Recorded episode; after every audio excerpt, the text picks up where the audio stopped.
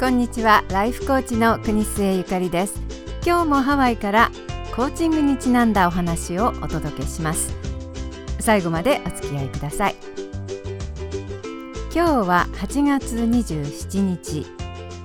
8月最後の日曜日です。32回目の配信は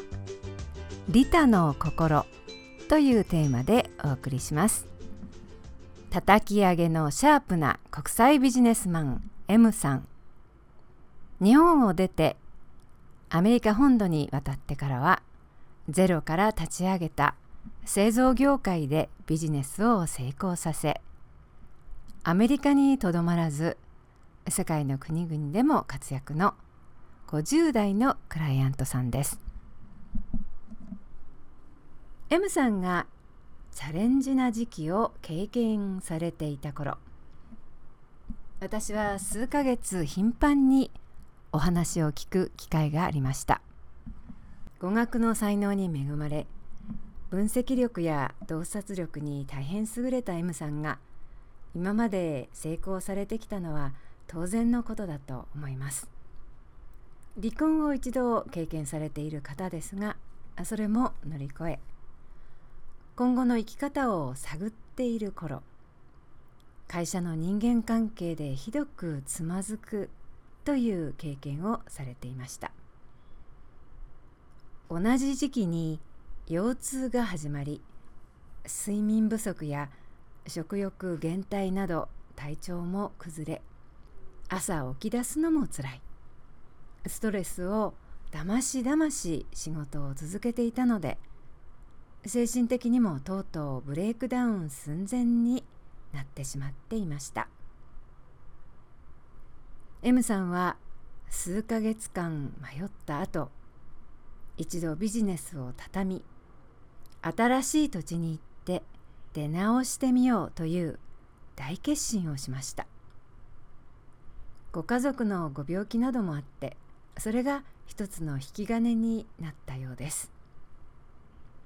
言うは安く行うは私のとても勇気のある行動だと思いました。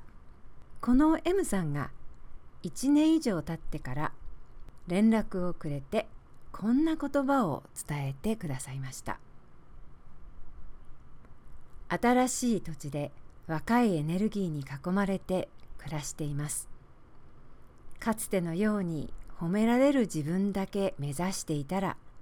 果たしてこのような生活ができていたかどうか。たった1年少しで10年分以上の友達作りができました。年齢も多岐にわたり国籍も性別もバラバラ。他人に褒められるためではなく他人を褒めるために生まれてきたと思った結果だと思います。自信満々に見えたビジネスマンが素直にかつては自分は褒められる自分を目指していたと語るのはどんなに勇気がいることでしょう。でも意を決して環境を変え生活態度を変えてから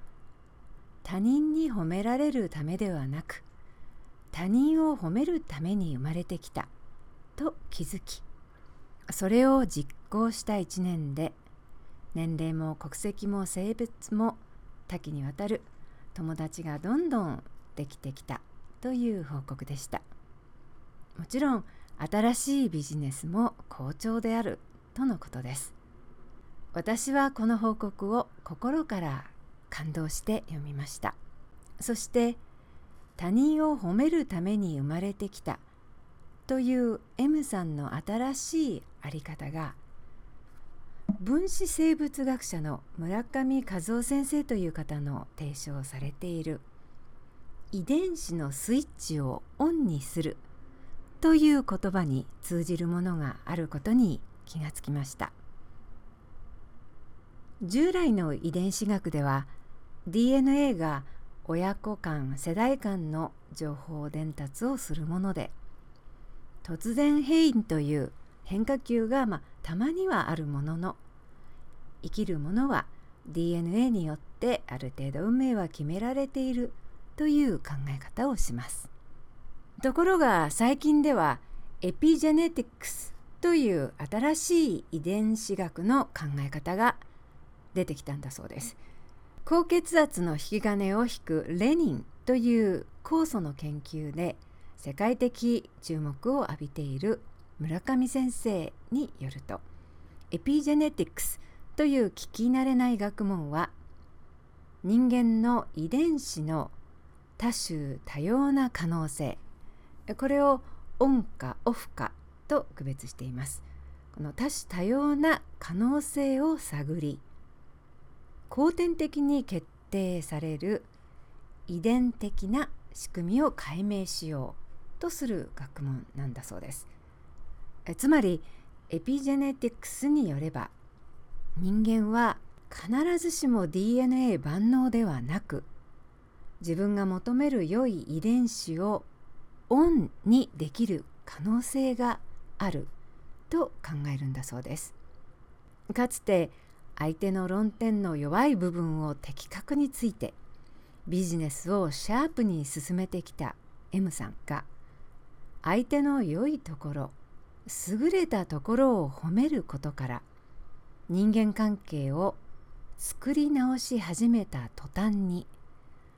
多くの人々が引きつけられる魅力的なリーダーとして先輩として同僚として人々が周りに集まってきたという事実。これは M さんが良い遺伝子のスイッチをオンにした結果成果じゃないのかなと私は思いました。村上先生は望ましい遺伝子をオンにするためにできることを次のように挙げていらっしゃいます。物事に集中し継続させる。常識に縛られず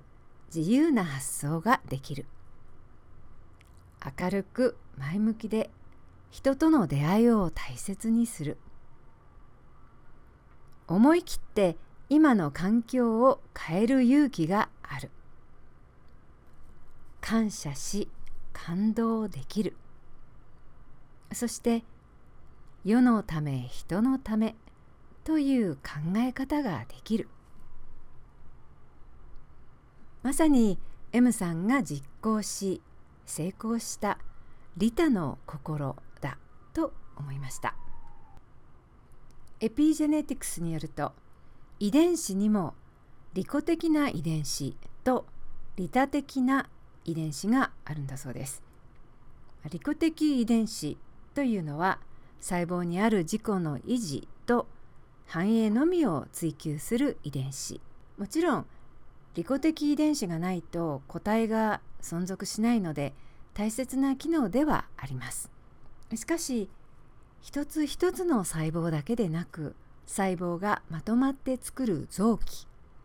臓器がまとまって作る母体の正常な維持を司る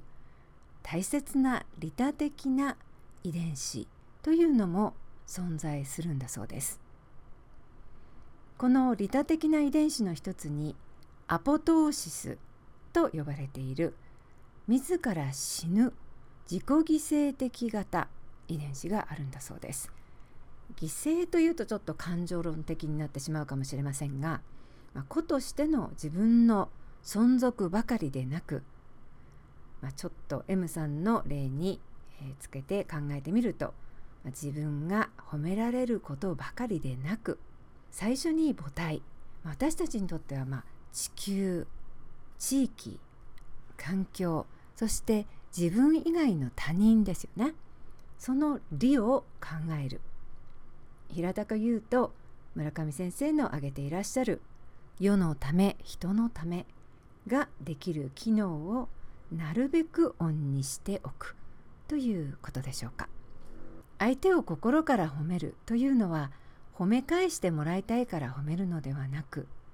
相手の存在を認め相手があるから自分も存在させてもらっているというような利他の心から出た行為なのかな？と思いました。今日は M さんの相手を褒めるという行為が良い遺伝子のスイッチをオンにするのではないかというお話をさせていただきました。このテーマにコーチから一言。もしあなたが今日誰かに褒めてもらったらその5倍他の人を褒めてあげてください。別に同じ人ではなくてもいいと思います。もしあなたが今日まだ誰からも褒めてもらっていなかったらあなたが他の人を褒める最初の人になってあげてください。そうするときっとあなたの遺伝子がオンになっていい遺伝子ですね。素敵な一日となると受け合います。それが他の人にとってもいい一日を作り出すきっかけになるのではないでしょうか。いかがでしたでしょうか？これからも頑張って配信していきたいと思っています。ご意見やご希望ご質問などがありましたらぜひ iTunes のポッドキャストのカスタマーレビューにいただくか私のホームページまたは電子メールの方にお寄せいただければと思います。それでは次回またお耳にかかります。今日も素敵にしなやかに爽やかにお過ごしください。ハワイのライフコーチ国末ゆかりでした。